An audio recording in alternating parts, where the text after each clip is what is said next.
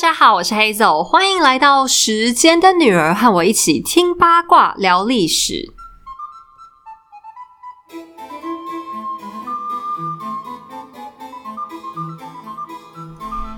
今天要先来老王卖瓜一下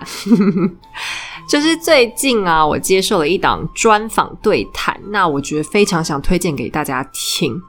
原因是我觉得臣妾此生可能没办法再做出如此水准的专访了江郎才尽就是我，所以希望大家可以去听听看，以免以后就再也听不到好烂，这是什么烂理由。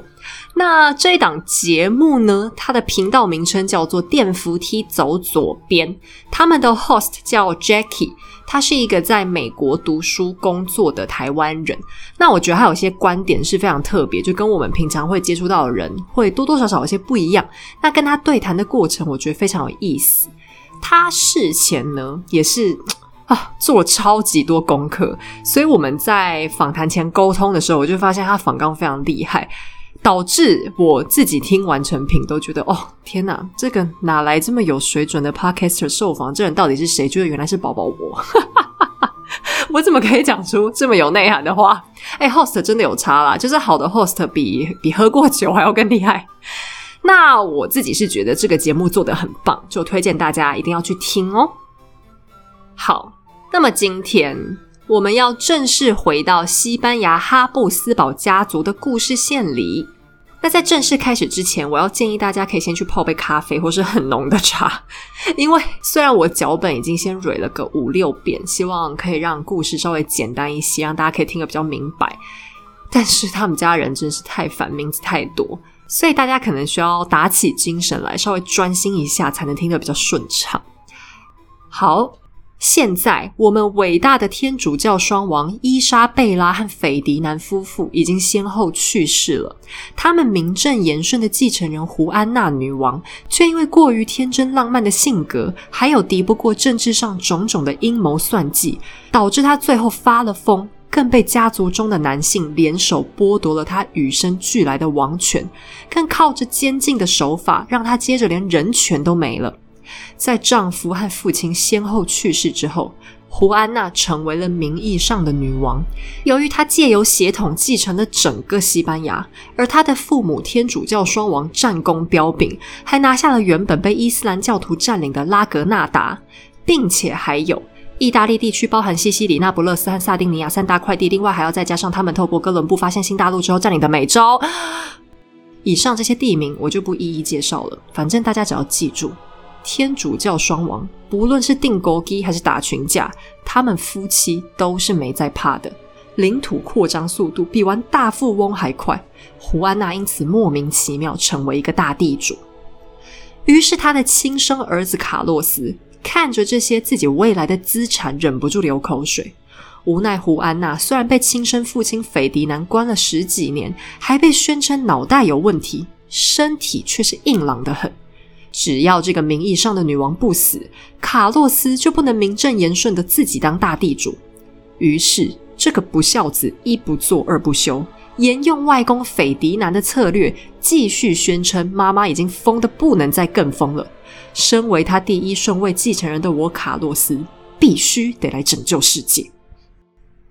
那其实前面虽然介绍了伊莎贝拉和胡安娜这两代的西班牙女王，其实她们都还不是哈布斯堡家族的成员哦，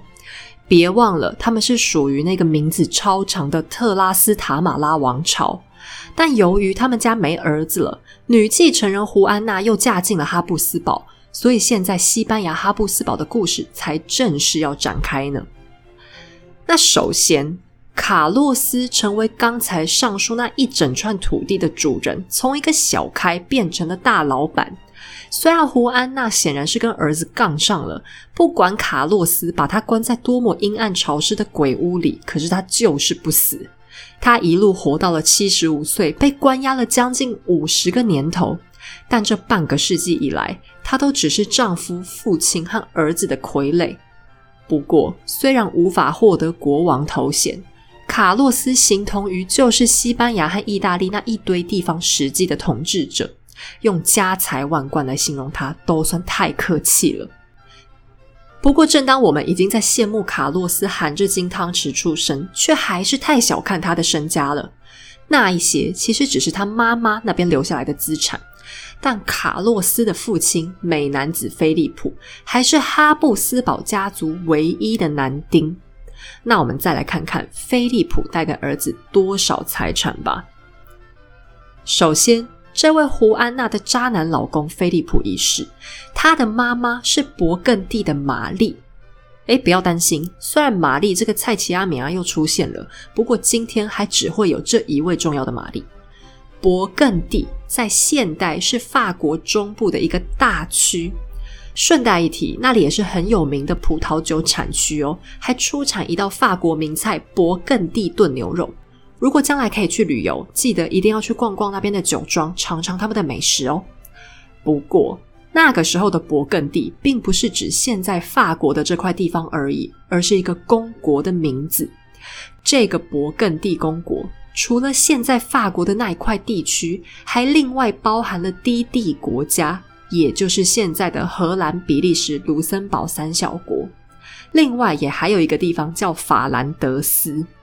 那最后面这个法兰德斯现在是已经被分拆进了几个国家了啦，而且小小的，它当时就只是一个伯国，伯国就是伯爵的领地。但是这个地方不大，却很值钱，因为法兰德斯是纺织业的生产重心，也因此是十五世纪欧洲的贸易中心。所以勃艮第这个公国在当时就有钱富的流油啊，土地整体算不小，而且还有自己的金鸡母呢。可是这位就有钱的勃艮第公爵，他有一个很大的遗憾，就是他没有儿子，仅仅只有玛丽这个女儿。据说玛丽出生的时候，她爷爷大失所望，甚至连孙女的洗礼都不肯参加，因为他嫌弃孩子身上少了一组零件，家里眼看就要绝后了。而因为玛丽她爹后面一直还真的生不出来，玛丽自己又美貌过人，所以她小小年纪就成为黄金单身女郎，欧洲的王子们疯狂抢着想要娶她。玛丽的爹因此眼高过顶，那些来求亲的人他都看不上，反而挑中了阿拉贡的斐迪南。你没听错，那就是伊莎贝拉后来的老公胡安娜他爹斐迪南。可惜啊，玛丽的勃艮第公国和伊莎贝拉当时即将拥有的西班牙领土比起来，还是输了一大截。斐迪南这个人可精打细算得很，所以他还是跟伊莎贝拉结了婚。但勃艮第公国这时候很着急啊，因为法国也看上了他们，想要透过联姻将来并吞他们这块肥肉。甚至法国还提议玛丽可以嫁给一个小了她整整十三岁的王子。但法国当时实在太强了，强到勃艮第人好怕怕，他们不希望将来成为法国小小的一个省。而玛丽的爸爸刚好又比较冲动，儿子一直生不出来就算了，还每天自己跑去外面找人家打架，结果一个激动亲自上场，脑袋被活劈成了两半。于是年纪轻轻的玛丽成为孤女，为了抵挡法国，勃艮第转头和奥地利那边的哈布斯堡家族联络，把玛丽嫁给了他们的王储，也就是未来的神圣罗马帝国皇帝马克西米连一世。这位马克西米连呢，我有必要好好跟大家介绍一下。他是皇帝，他爸是皇帝，他孙子还不止一个是皇帝，他一家男丁里除了他早死的儿子以外，全都是皇帝。你听完可能会觉得废话，皇帝的儿子不就太子吗？皇帝不是他家的人继续做还有谁？的确，这种父死子继的制度在中国皇帝那边玩了两千多年，但神圣罗马帝国的皇帝其实又并不一样。他们说的好听是个帝国，好像很大很唱秋很厉害，其实他们是德国和意大利地区那边很多大大小小的贵族领地结合在一起的。皇帝虽然名义上是他们的领袖，但这些旗下的小公司其实各自为政，有很强的自主权。所以这个皇帝也不是血统继承，而是选举选出来的。但不要太兴奋，别以为这就是什么民主制度。他们的选举法并不是整个帝国的人民出来投票，诶拜托，怎么可能？当时人民连什么 A B C D 阿贝切爹都不认得，甚至他们也不是让所有领主都出来投票，而是有专门负责投票的人，叫做选帝侯，也就是负责选皇帝的侯爵们。选帝侯在一开始只有七位，所以想当皇帝吗？很简单啊，你只要能掌握这七个人里头的四个，你就万无一失了。怎样万无一失？让我们找来哈布斯堡家族的老祖宗来给大家示范一下。这位老祖宗是十三世纪一位叫鲁道夫的先生。这位鲁先生可谓是扮猪吃老虎界的巨星，本来他也只是个默默无闻的小贵族，可是那时候神圣罗马帝国的皇帝宝座乱七八糟，大家都想抢，抢到最后大家就决定，哎呀，干脆推派一个有血统的废柴上台，这样以后就能任大家摆布啦，皇帝的宝座是谁的也没有那么重要的嘛。没想到鲁道夫上台之后，就突然从一个眼神呆滞偶尔流口水的傻帽突然摇身一变，成为一个精明强干的统治者。他一上台就先任教宗当干爹，让他的皇帝宝座马上就稳了下来。接下来鲁道夫又是打仗又是吵架，把帝国里的诸侯玩弄个遍，还公器私用，把自己家奥地利哈布斯堡打下了稳固的基础。除此之外，鲁道夫还发明了一个重要的策略，就是嫁女儿。鲁道夫总共有六个女儿，他一个都没浪费，把她们通通嫁给了选帝侯或是强大国家的国王。选皇帝的时候，女婿当然要支持岳父啊，因此他展开了哈布斯堡家族称雄欧洲数百年的霸业，也是由他开始，哈布斯堡家族流传下了一句名言：让其他人去打仗吧，而你们幸福的奥地利人啊，你们去结婚。战神 Mars 不给你们的，将会从爱神 Venus 手上拿到。接下来把镜头转回棚内十五世纪的时候吧，就是秉持着打仗不如结婚的策略，马克西米连他爹看准了勃艮第的玛丽，安排儿子去结婚。那当时的哈布斯堡家族状况不是很好，就他们财务出了一些问题，在订婚的时候，玛丽的爸爸当然也会开出很多结婚条件啊。那为了娶这个媳妇，马克西米连的爸爸决定 all in，到处跑去借钱，什么汽车借款啊，房子土地的都抵押出去，就为了给儿子体体面面办一场婚礼。这位爸爸非常清楚，虽然现在家里捉襟见肘，锅里都快要没米吃了，但这个有钱又有地的媳妇娶回来肯定划算。幸好马克西米连也很争气，和其他王子比起来，虽然物质条件不如别人，但玛丽和他见过一次面以后就芳心暗许。听说马克西米连长得还蛮帅的啦，就风度翩翩，玛丽就主动告诉自己爸爸，说她非马克西米连不嫁。那这段婚姻说实在本来还蛮幸福的，玛丽是个漂亮又大气的女孩，马克西米连婚后把她当成宝贝一样捧在手心，结婚不久就生下了一男一女两个孩子。玛丽本身是一个很优秀的女领主，她能够聆听诸侯的需求，明理地定出国家发展的方向。勃艮第公国很爱她，她也不是那种成天待在房间里的小家子气闺秀，而是英姿飒爽的运动型美人。却没想到，就是因为他在家坐不住，常常跑出去打猎，有天骑马的时候，马不小心飞奔到一半却被绊倒，他整个人被摔到了树上，当场昏迷，送医不治。那玛丽的死对马克西米连来说应该是蛮悲伤的啦，因为他还是等了好几年之后才重新开始考虑谈婚论嫁，然后他小孩还没生够，而且勃艮第公国又还没有完全听他的话。这个时候呢，马克西米连他本身是没有领土的，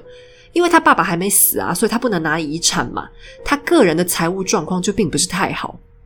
欸，我不是在鼓吹大家祈祷长辈尽快过世哦，我只是要讲当时欧洲游戏规则就是那样，大家平常还是要多孝顺父母，需要钱的时候还是自己去赚吧。那马克西米连他也是一个这样的好孩子，虽然拿不到爸爸的家产，诶，那我自己努力嘛。老婆虽然死了，但当时的法律和现在差很多，皇室夫妻没有办法继承对方的土地，只有小孩才可以，所以勃艮第公国实际上是属于他们的儿子，也就是胡安娜那个渣男老公菲利普的。不过幸好菲利普这时候年纪还很小，所以马克西米连就成为摄政王，南征北讨，偷偷拿勃艮第的资源帮奥地利哈布斯堡家族争取了很多权益。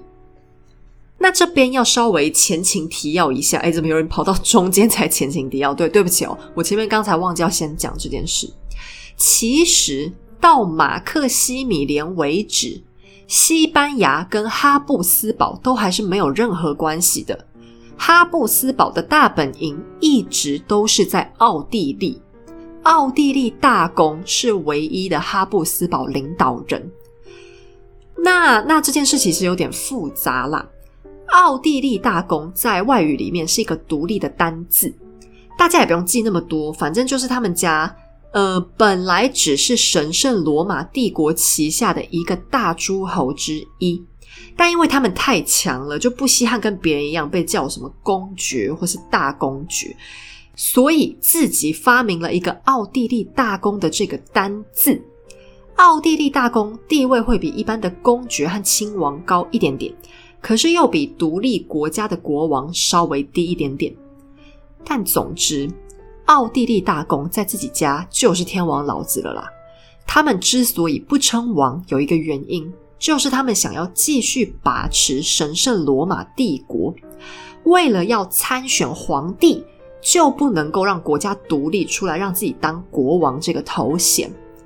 那到了马克西米连这时候，他的首要任务都还是提升奥地利的各种权益和地位，然后继续坚持选皇帝。那马克西米连因为很优秀，所以就算他爸都还活着，他仍然不是奥地利大公，帝国就已经抢着让他当选了。那其实抢着当皇帝到底有什么好处呢？这问题我也努力想了很久，还跟很多人讨论了一下，其实应该就是稍微能控制德意志地区啦。如果皇帝手腕够强悍的话，这件事他应该是可以做到。然后因为理论上教宗都会帮皇帝认证过，所以原则上来说，皇帝们也算是天主教的世俗领导人之一。于是马克西米连就是这样靠老婆的嫁妆发家的。从这件事上，他学会一个重大的教训，家里老祖宗让他们多结婚少打仗，这个策略是很划算很赚钱的。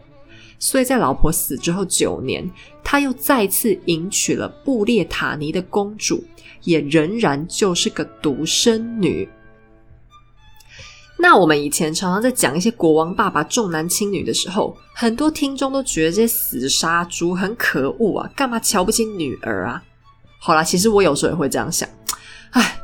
不过呢，今天从马克西米连身上倒是可以帮助我们理解，为什么国王们都这么急着非要生儿子不可，因为女儿总得嫁人啊。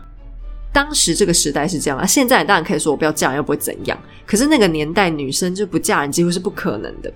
可是并不是每一个女孩都跟卡斯提尔的伊莎贝拉一样，结婚之前就紧咬着强迫老公签婚前协议书。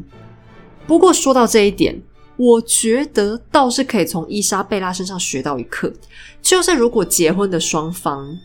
嗯，诶，这样会不会好像很败坏社会风气？就是如果结婚的双方身家真是太悬殊了，签一下婚前协议书，对婚姻搞不好反而更有利。因为像伊莎贝拉，就是连她死掉之后的安排都已经在这个婚前协议书里面讲好的，所以她老公斐迪南一天到晚对老婆家产流口水，可是直到死也不敢真正越过雷池一步。但是 but 不是每个女孩都这么有手腕啊，而且伊莎贝拉是真的有本钱，因为卡斯提尔很强，我们贝拉女王还设计出议会制度，让老公不听话都不行，不然朝廷可是随时有权力能造反的。可是其他女继承人就没这么幸运了。勃艮第原本是为了抵抗法国才让玛丽嫁给哈布斯堡，可是玛丽一死，勃艮第完全变成哈布斯堡的领土，他们从此失去了主权，还在后面的政治斗争当中活活被切成好几块。而尝到了甜头的马克西米连就决定再次实施他的结婚攻略，挑中那位布列塔尼的公主。那没想到这次婚约当中，马克西米连吃了个大鳖，因为他这种靠结婚发大财的手法引发欧洲其他国家群情激愤啊！哎，凭什么什么好女人都让你给娶了，我们什么好处都没有是吗？其中最生气的就是法国，因为一方面上次勃艮第就已经是贴着法国了，现在布列塔尼也在法国的西北部，而布列塔尼他们其实现在就是法国领土的一块啦，你看有多近，这样一来岂不是再次太岁爷头上动土了吗？所以法国一不做二不休，干脆把新娘给抢了。奥地利这边虽然大声抗议，但没用啊，因为马克西米连的军队这时候还在很远的地方，就在他们老家奥地利跟匈牙利那一带，大家看看地图就可以知道到底有多远，就是远水救不了近火嘛。二方面，大概法国这时候实在太可怕，教宗不敢忤逆他们，就站出来宣布哈布斯堡婚约无效，布列塔尼公主现在是法国的王后了。那马克西米连怎么办呢？什么怎么办？当然就算了，他有很多重要事要做，哪有时间去跟法国吵架啦？重点是法国这时候也太强了，他还很可能吵不赢呢。所以他就继续又当了几年官夫，暂时把生活重心放在小孩身上。那勃艮第的玛丽帮他生了一男一女，人数不是很多，他就决定要来压一笔大的。他儿子就是那个渣男菲利普，女儿叫做玛格丽特，他就决定 show hand 一次押宝在西班牙地区。那其实虽然后来的结局是这婚约两个让他赚了一大笔，但这场婚约当初在定下来的时候，对哈布斯堡并不是非常有潜力的。他们把女儿嫁给西班牙第一顺位继承人，儿子又娶了第三顺位继承人，但是按照几率来说，西班牙最终还是比较可能传给长子嘛。就算没了长子，中间还卡了第二顺位继承人，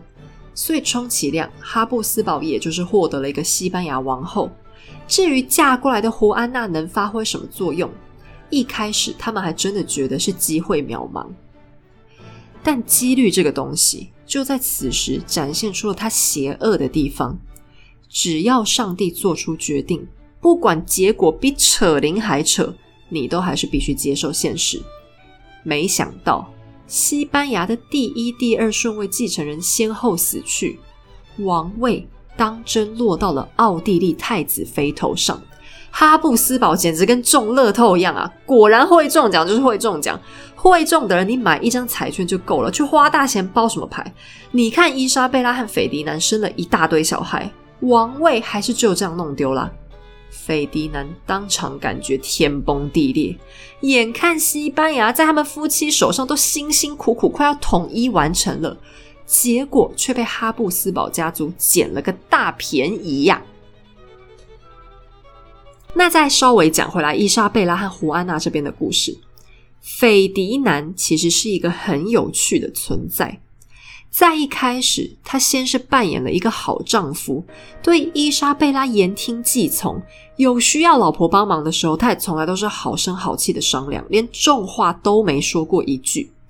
照理来说，疼老婆的男人一定会更疼小孩的，毕竟小孩身上流的可是自己的血嘛。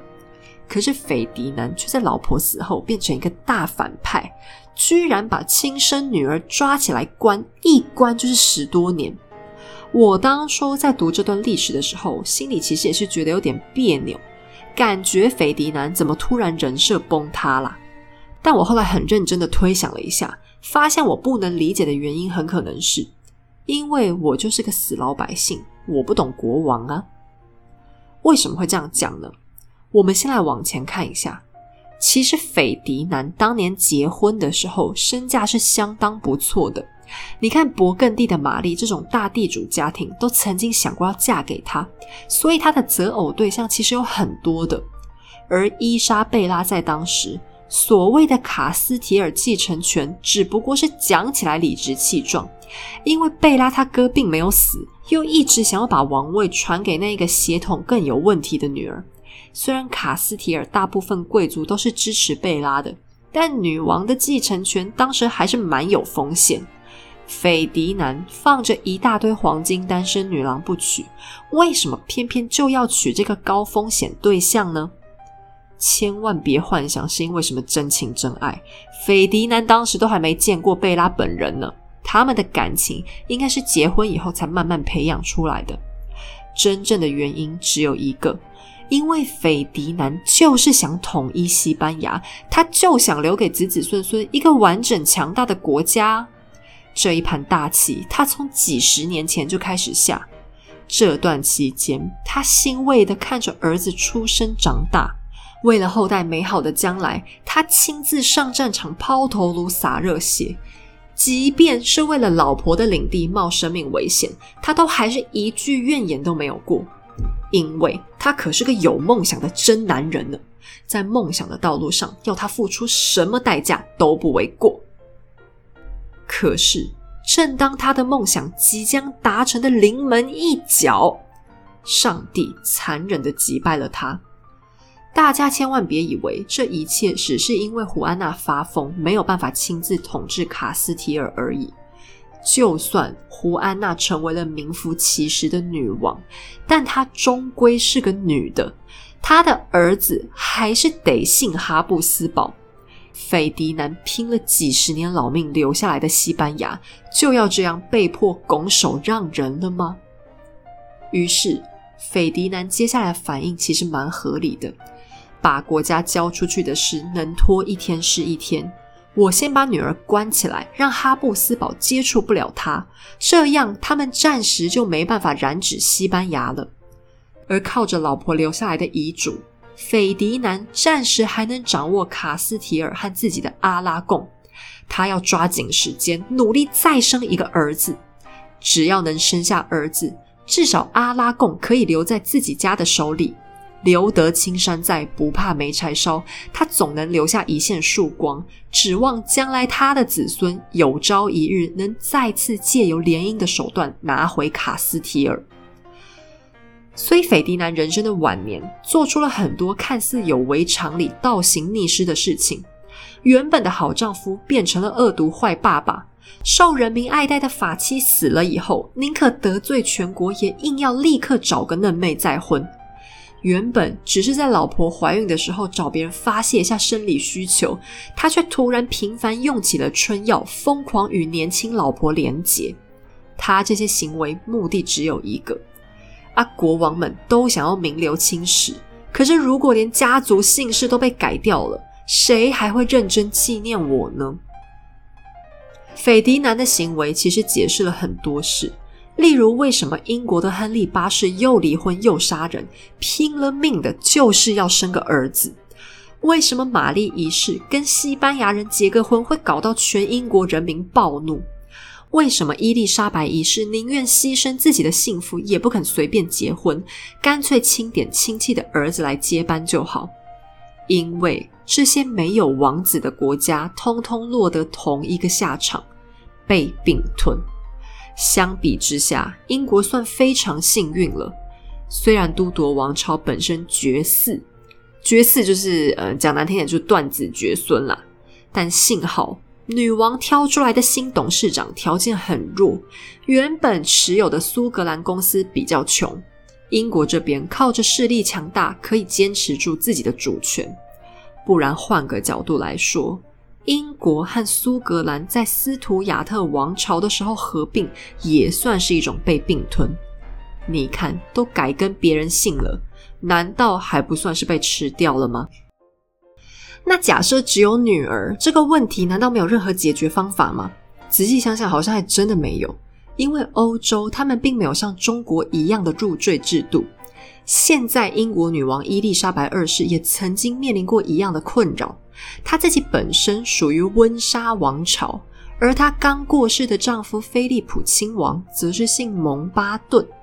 按照欧洲以前的规矩，女王的后代应该要改姓蒙巴顿，连带他们王朝的名字也应该改为蒙巴顿王朝。可是思想现代化的伊丽莎白二世拒绝这样做，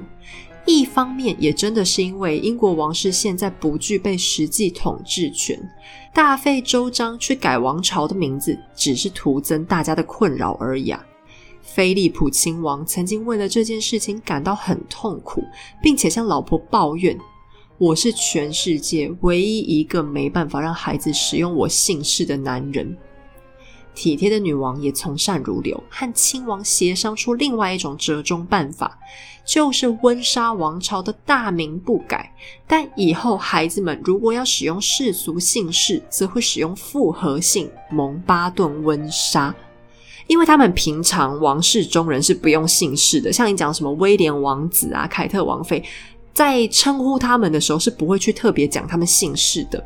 可是像已经脱离王室的哈利王子，他的儿子就叫做雅契蒙巴顿温莎。也是到这个时候，欧洲王室的姓氏问题才勉强算有了一点突破。所以可见，婚姻大事在古代的欧洲其实比中国朝代来讲要更严重多了。中国皇帝也会强迫女儿去和亲，但这种和亲主打的是安抚功能。诶，我女儿都送你了，可以麻烦你停止闹事吗？少骚扰我一点就不错了。可是在欧洲，继承人怎么结婚、怎么生孩子，却真的可能是一个国家生死存亡的大问题。斐迪南和伊莎贝拉的特拉斯塔马拉王朝，就是在子嗣和儿女婚姻的安排上运气太差，双重失误，最终整锅都被端走了。那另一方面，哈布斯堡却反利用这个继承权的游戏规则，不断壮大自己的力量。马克西米连就多次利用了自己的女儿玛格丽特，企图换来最大的政治资源。那有关玛格丽特公主呢，又是一场大乱斗。如果请算命师来看，应该会说她夫妻宫很薄弱吧，我也不知道术语要怎么讲，反正我我我猜大概会这样说。在公主还很小的时候，其实原本马克西米连帮她安排的结婚对象是法国的小海豚，也就是王储。因为法国王储的封号直接翻译成中文叫做海豚嘛，这个我们在以前的故事里就已经介绍过了。细节还没听过的人，或者是已经忘记的人，请大家回到红妆法兰西的第一集听听看哦。那这一个法国海豚是瓦卢瓦王朝的海豚啊，就不是后来的波旁王朝，再更早一点。马克西米连不惜让女儿去当童养媳，才仅仅三岁就被送到了法国去，所以玛格丽特公主几乎是被当作一个法国人养大的。那她本身是一个蛮多情的女孩，因为她从小就被教育说你将来要嫁给法国海豚嘛，所以她非常努力让自己产生感情，最后她也真的爱上了法国海豚。可是妹有情郎无意，玛格丽特都已经把自己送到人家家门口了，这门婚约最终却居然被退货。这当然是因为法国海豚找到了更加有利可图的结婚对象。猜猜看他想娶谁？居然是原本要嫁给马克西米连的布列塔尼公主。继母瞬间变情敌，可怜的玛格丽特甚至一开始还不能随意离开法国，而是被拴在皇宫里。但这也并不是因为海豚有多爱她，心中舍不得，单纯只是想拿她当备胎兼人质，想硬凹她嫁妆里那好几大块地。最后还是马克西米连发了顿大脾气，法国另一方面又被其他战争缠住了，才勉强把公主放回家。这件事也造成玛格丽特心理阴影面积超大，这辈子都让她恨上了法国。但马克西米连急着让女儿回来也一样，并不是因为舍不得掌上明珠吃苦受伤，纯粹是着急，担心法国会私吞女儿的嫁妆而已。等玛格丽特一回家，马克西米连又发挥他的结婚攻略，立刻把女儿送去西班牙当太子妃。还记得吗？玛格丽特和胡安娜是交换婚约里的两个女主角。胡安娜当年嫁人的时候舟车劳顿，海上航行把她折腾得半死不活，而反方向出发的玛格丽特也没有好到哪去，半途她遭到严重的暴风雨袭击。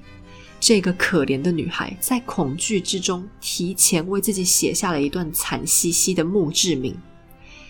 此处躺着玛格丽特，一个很想结婚的新娘，她已经嫁过了两次，却仍然以处子之身死去。幸好她总算没死，还是抵达了西班牙，成功结了婚。那她当太子妃的故事，嗯，我们前面胡安娜的时候都已经讲过了。本来这段婚姻非常幸福，老公很疼她，因为她就是一个很可爱的人，长相漂亮，个性又好，讲话幽默风趣又有深度，老公每天都只想揪住她一直聊天。可是老天爷好像对美满的婚姻意见就是很多，才短短半年，玛格丽特就变成年轻俏寡妇，肚子里本来还有一个遗腹子，只是没过多久之后仍然只生下了一个死胎。这下好啦，女人年轻丧夫，感觉很惨，但听到消息的当下，马克西米连应该高兴到掌声加尖叫， party 连开三天三夜到三更半夜吧。因为不但西班牙越来越有可能落入儿子的手里，女儿玛格丽特还能叫回家再结一次婚，简直太划算了。结果还真的被马克西米连蒙到，厄运不断降临伊莎贝拉和斐迪南的身上。王储死了，王储的遗腹子死了，第二顺位继承人死了，第二顺位继承人的孩子也死了。将将，好运转身光顾哈布斯堡，透过他们的王子菲利普娶到西班牙女王储胡安娜，他们不但得到了西班牙这大块地，现在自家的玛格丽特公主还被嫁到了萨福伊当公爵夫人。那萨福伊这个地方其实一直都在这个时代的历史当中出现了，包含之前法国波旁王朝的时候就很常跑出来，只是我一直都没有时间跟大家特别介绍他们。其实这个地方并不是很大，为什么哈布斯堡愿意把他们唯一的嫡公主嫁过来呢？因为萨福伊的战略位置很重要，刚好卡在法国和意大利的中间。那意大利现在属于哈布斯堡的管理范围，能不能掌握这个地方就关键啦。那不要小看玛格丽特，到目前为止好像最重要的功能就只有嫁人，感觉嫁人之后她应该就没什么用场了。诶，不要小看美女，人家漂亮归漂亮，脑袋里也很有料的。她的这次婚姻照样因为个人魅力让老公超爱她，可是这位萨福伊公爵是个玩咖，不是玩女人的那种啦，他是很爱老婆，可是他天天就只喜欢跑去 party 跟打猎，只要有空就骑个马跑出去玩，对领地上发生的事情根本没兴趣管。那谁管呢？玛格丽特啊，她又聪明又有政治头脑，所以对于处理公务也很乐在其中。对于爸爸马克西米连来说，这个女儿可真是个好帮手，他这下等于轻松就掌握了萨福伊。但是呢，玛格丽特真的就拍命，老天爷根本各种嫉妒她婚姻幸福，所以这一次也才结婚三年，连孩子都还没有，老公就再次病死。玛格丽特这下真是悲痛欲绝啊！怎么好日子就是轮不到我呢？过度伤心之下，她纵身往窗外一跳，幸好在最后关头被救了回来。心碎的玛格丽特只能将丈夫的心脏做了防腐处理之后留在身边，每当思念他的时候就可以拿出来看看，假装他还在。玛格丽特的宫廷诗人还因此给了他一个绰号，叫做哀悼夫人。但马克西米连这个爸爸脸皮还是稍微厚一点的，女儿还在那边哭得半死，她居然跑过来说，欸宝贝啊，爸爸帮你研究过了，你现在去嫁给英国那个亨利七世，他现在老婆也死掉刚刚好欸。这个亨利七世就是杀很多老婆的亨利八世他爸，玛格丽特当然不要啊，欸是怎样，没看到我嫁一个死一个吗？哭都快没力气哭了，还要我再嫁人。由于害怕再次遭受丧偶的痛苦，尤其是因为亨利七世那时候年纪也已经很大了，谁知道他还能活多久啊？所以玛格丽特终于硬起来，严正拒绝了再婚的提议。这时候的她年仅二十四岁，却毅然决然为自己破碎的心画下一条终身守寡的路。好在马克西米连这个爸爸也并不是太过分，女儿不要那就算了，不勉强，在家待着也无所谓，反正家里也还有很多事情可以给他打发时间。比方什么呢？比方帮忙带孩子啊，因为玛格丽特他兄弟就是那个渣男帅哥菲利普，这个时候跟胡安娜已经生了几个，胡安娜每生一个，菲利普就抢走一个，抢了之后通通送回去让姐妹抚养。玛格丽特自己没有孩子，所以倒是也养得不亦乐乎。后来菲利普莫名其妙暴毙，这下玛格丽特更加任重而道远了，因为这些孩子现在就是哈布斯堡家族最重要的继承人了。那菲利普跟胡安娜夫妻虽然感情很扭曲，但小孩实在是太会生，总共生了六个，而且每个都超健康，通通成功长大。这六个孩子后来全部都变成狠角色，哈布斯堡从他们身上很赚一大笔。不过这些以后再说。这六个孩子里，长子和三个大女儿都是给玛格丽特养大的，次子和最小的女儿是在西班牙养大的。那这件事情很重要，因为这几个小孩后来就有点被分成两派，变成爷爷马克西米连还有外公斐迪南两边各自的武器。欸，胡安娜真的是很衰，她生一堆辛辛苦苦的，结果通通被当成政治筹码抢去用的。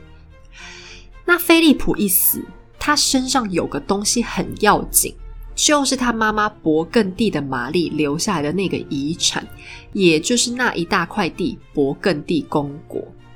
那勃艮第人本来就蛮不爽的啦，他们的女公爵嫁给哈布斯堡，结果国家整个都被哈布斯堡并吞。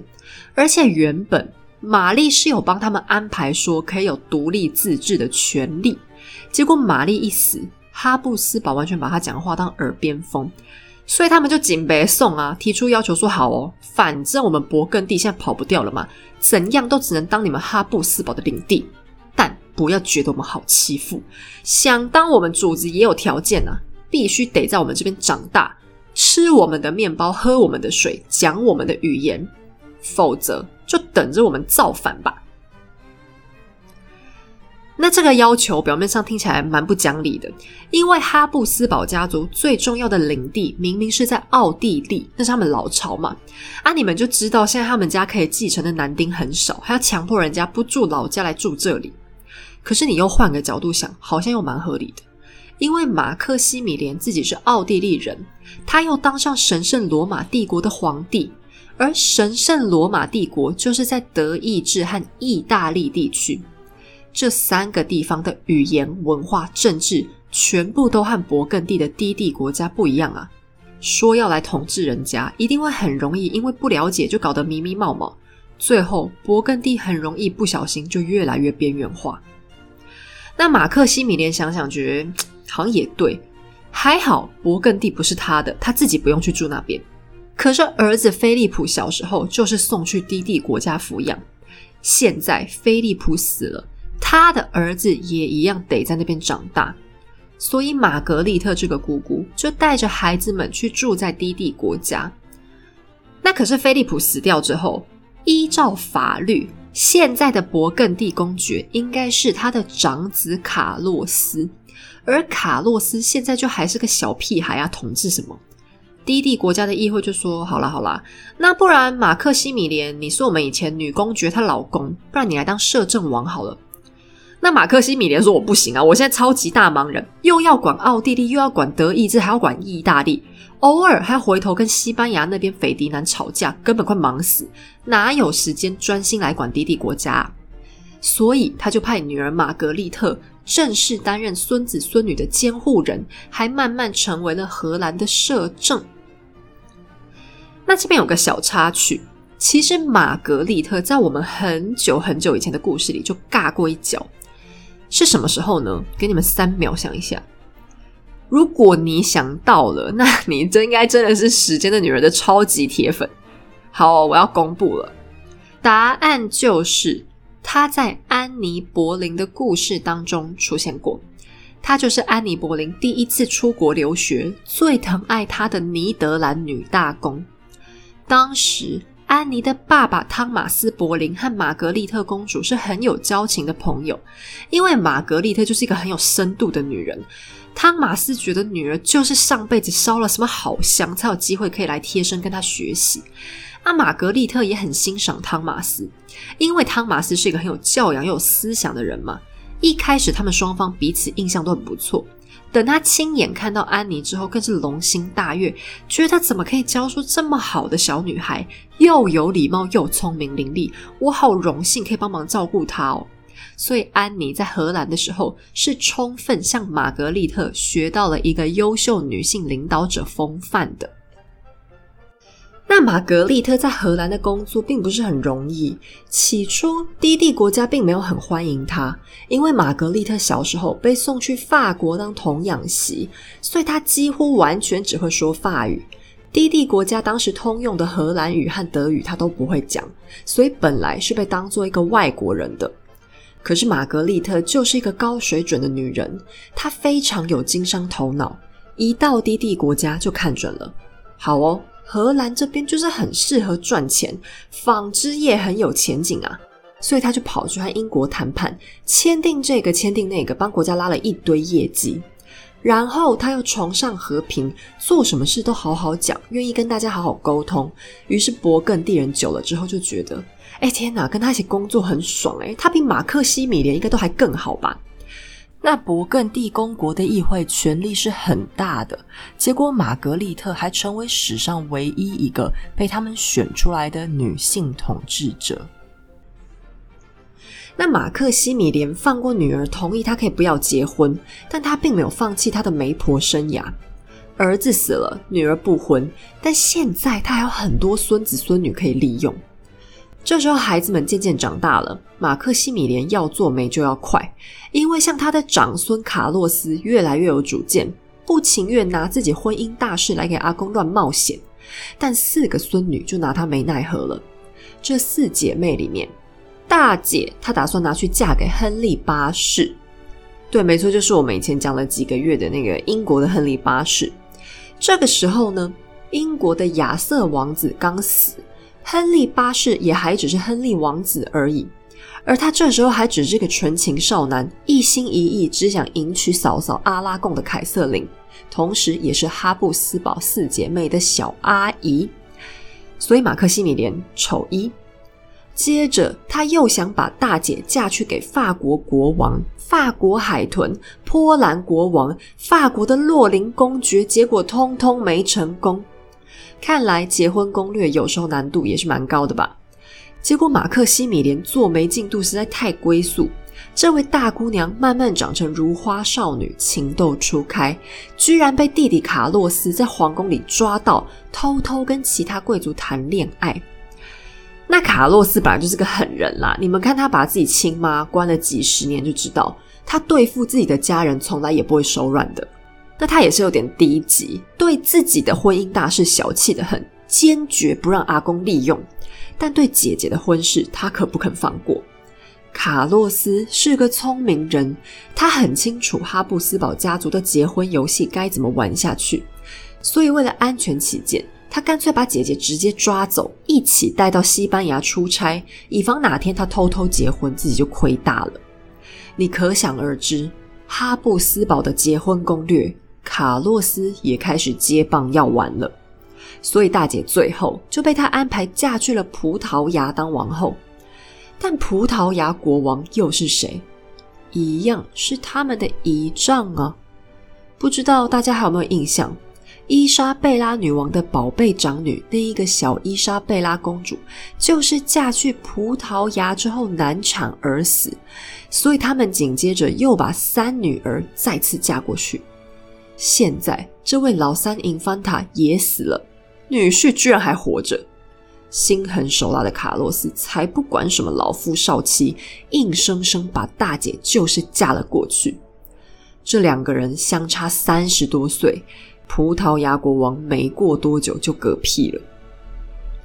但卡洛斯还是不肯放过大姐。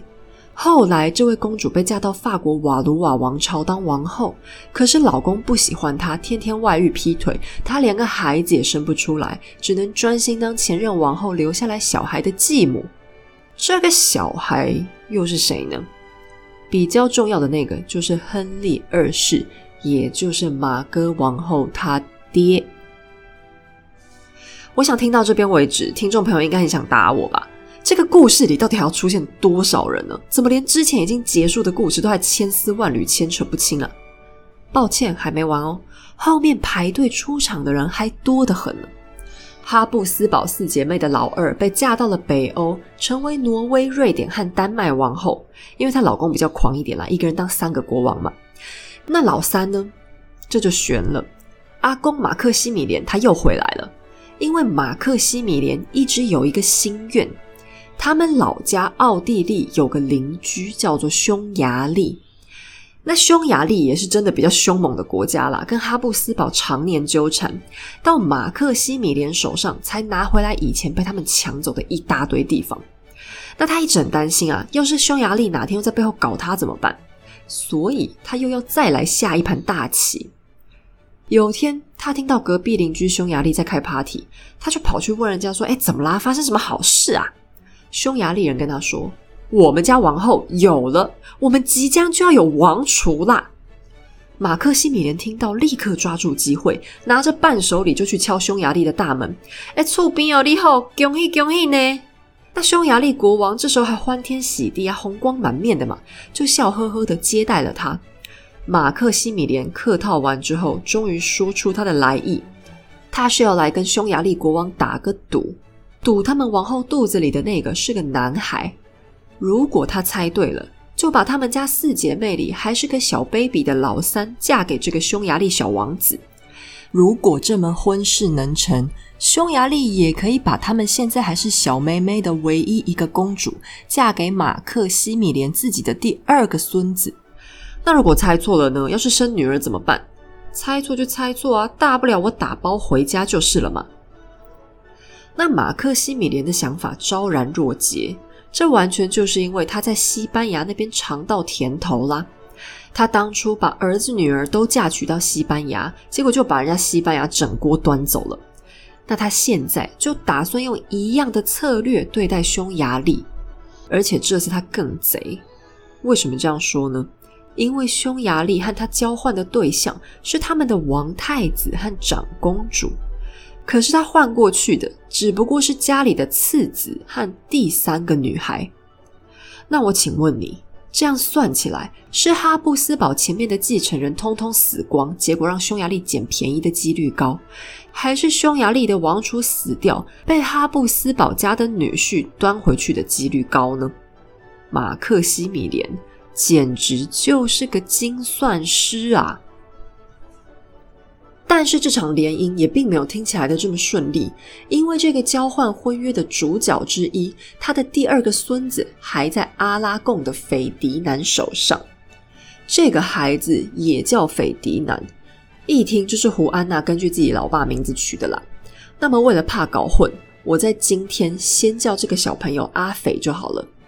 阿斐出生的时候，就是胡安娜在卡斯提尔宫廷里抓狂的那时候。她一生下来就是在西班牙被养大的，妈妈回家要去找爸爸算感情债的时候，根本就没有要带她，所以她跟阿公斐迪南很亲。那斐迪南讨厌哈布斯堡，讨厌的要死，所以就不准阿斐去爷爷那里结婚。马克西米连快急死了，如果匈牙利公主嫁不了阿斐，那匈牙利小王子就不肯娶哈布斯堡孙女，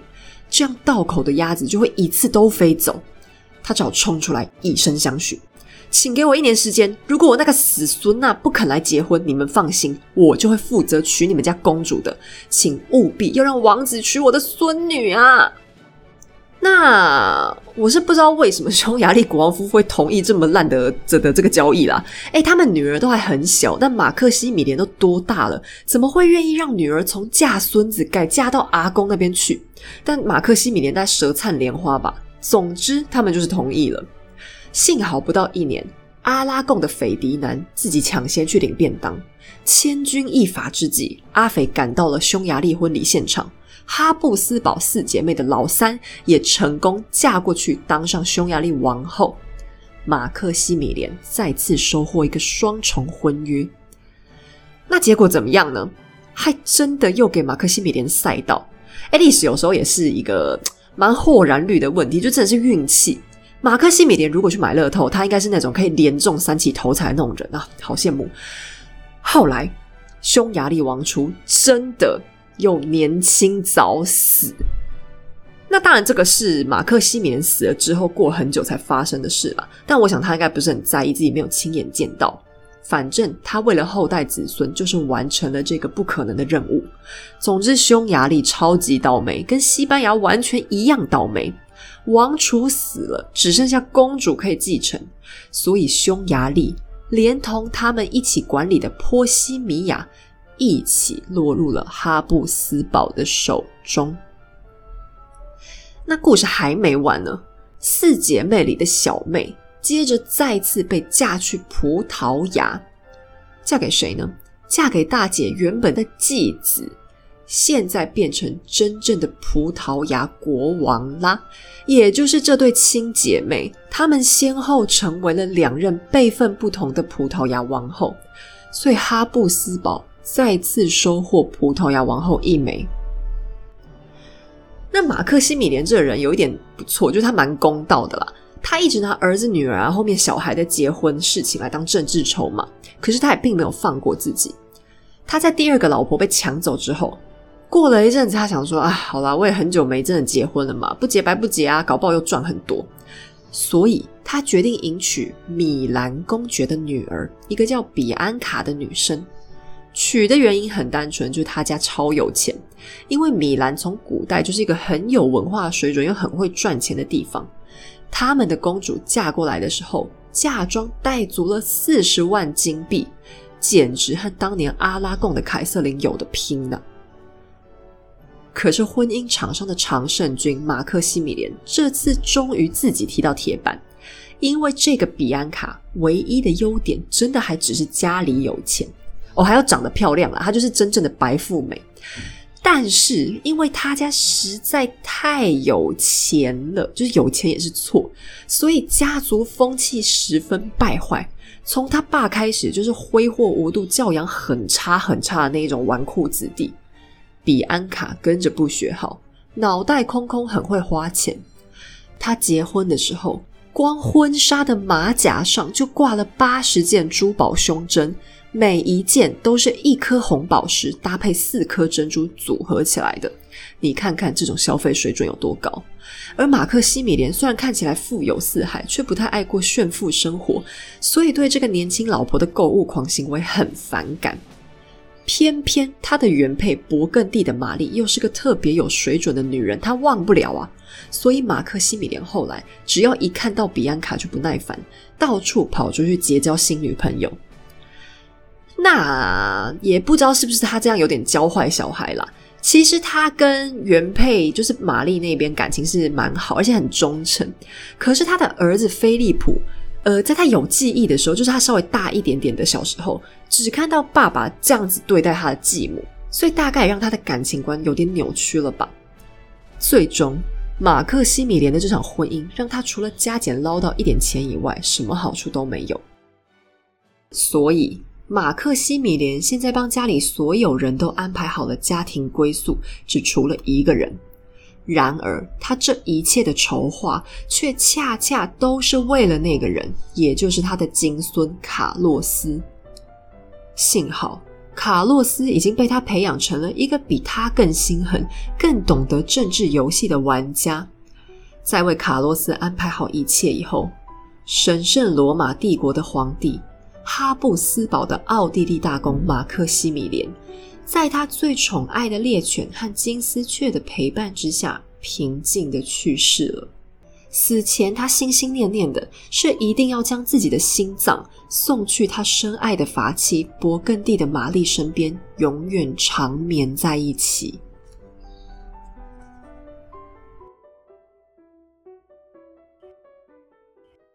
八卦时间，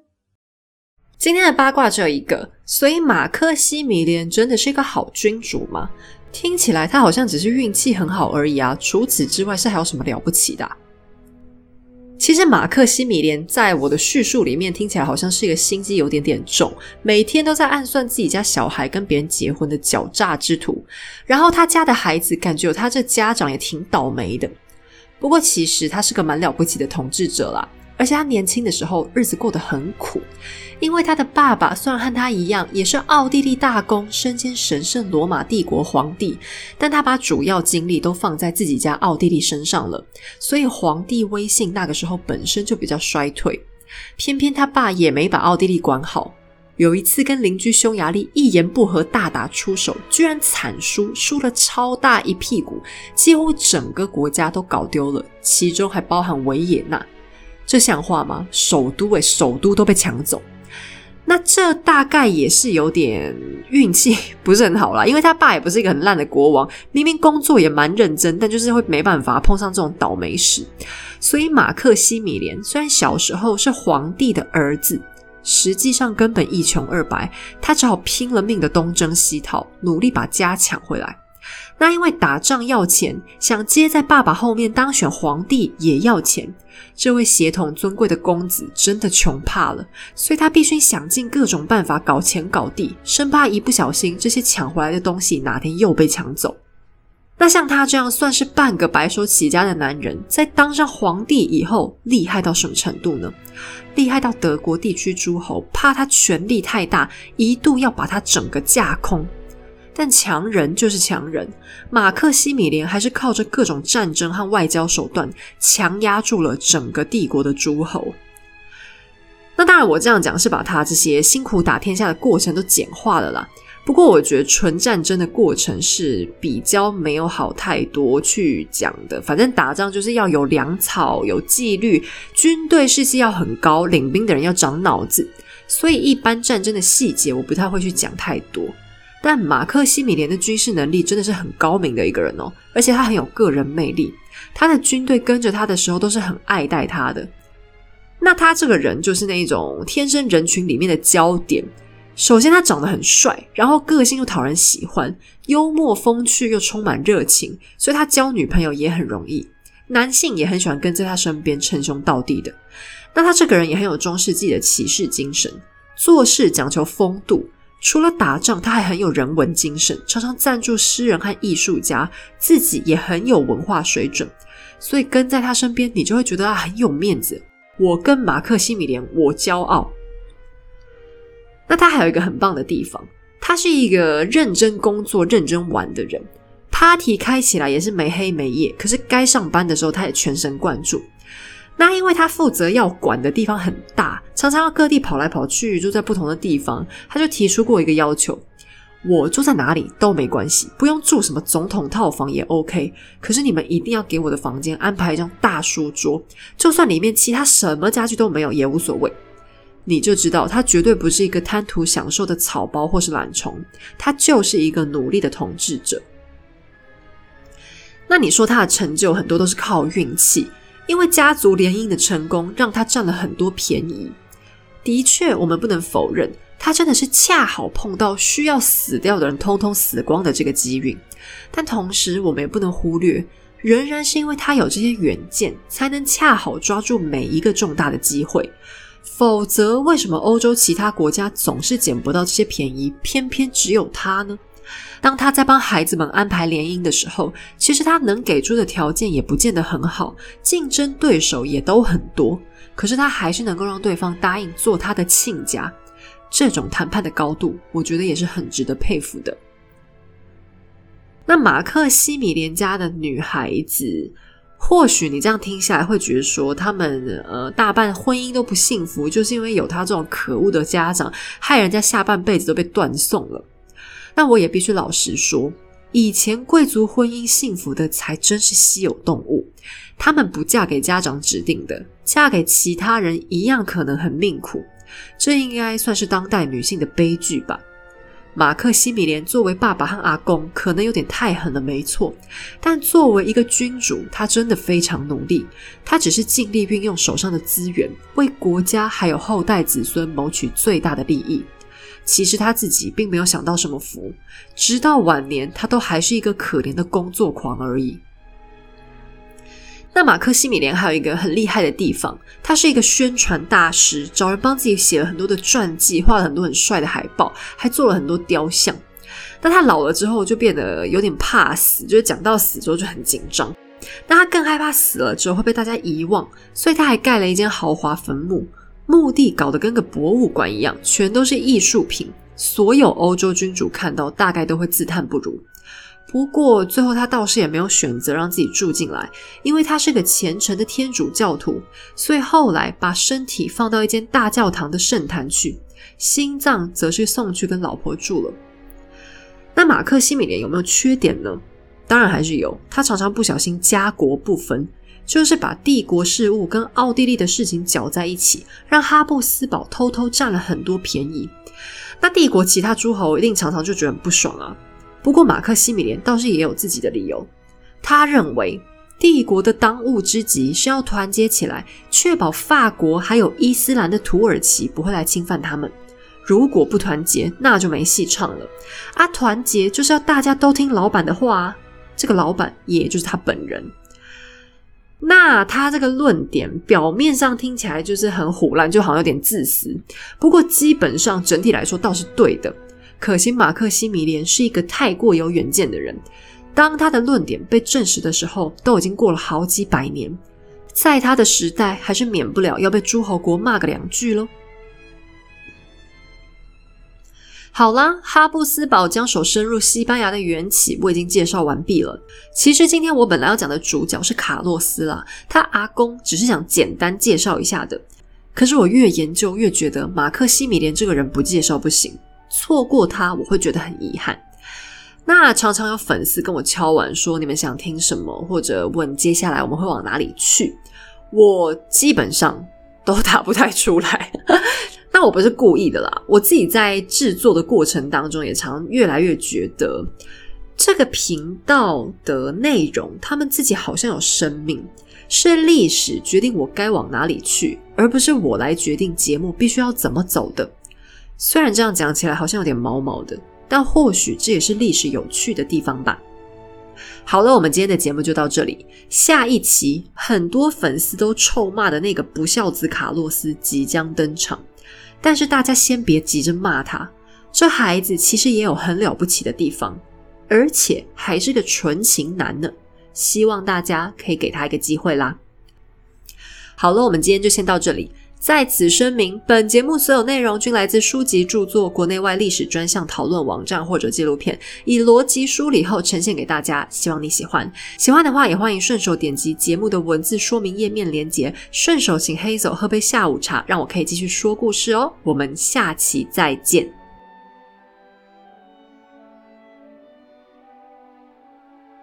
今天我们没有彩蛋，因为故事实在太长了，我好累哦，还是下一集我们再一起讲吧，请大家包涵啦。